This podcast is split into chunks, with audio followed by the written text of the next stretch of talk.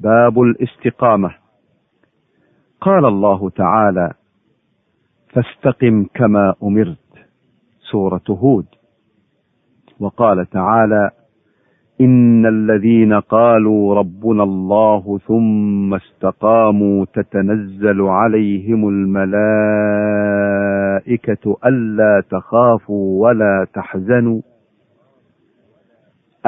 تخافوا ولا تحزنوا وأبشروا بالجنة التي كنتم توعدون، نحن أولياؤكم في الحياة الدنيا وفي الآخرة، ولكم فيها ما تشتهي أنفسكم ولكم فيها ما تدعون، نزلا من غفور رحيم، سورة فصلت.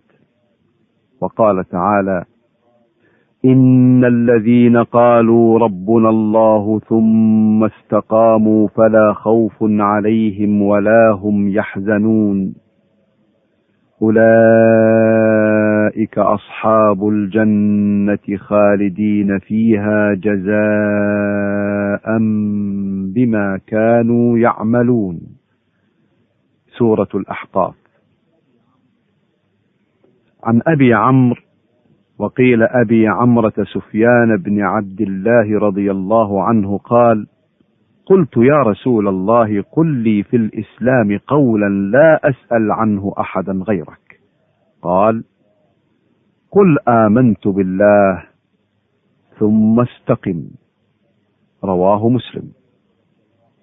وعن أبي هريرة رضي الله عنه قال: قال رسول الله صلى الله عليه وسلم: قاربوا وسددوا واعلموا أنه لن ينجو أحد منكم بعمله. قالوا: ولا أنت يا رسول الله؟ قال: ولا أنا إلا أن يتغمدني الله برحمة منه وفضل، رواه مسلم. والمقاربة القصد الذي لا غلو فيه ولا تقصير، والسداد الاستقامة والإصابة، ويتغمدني يلبسني ويسترني.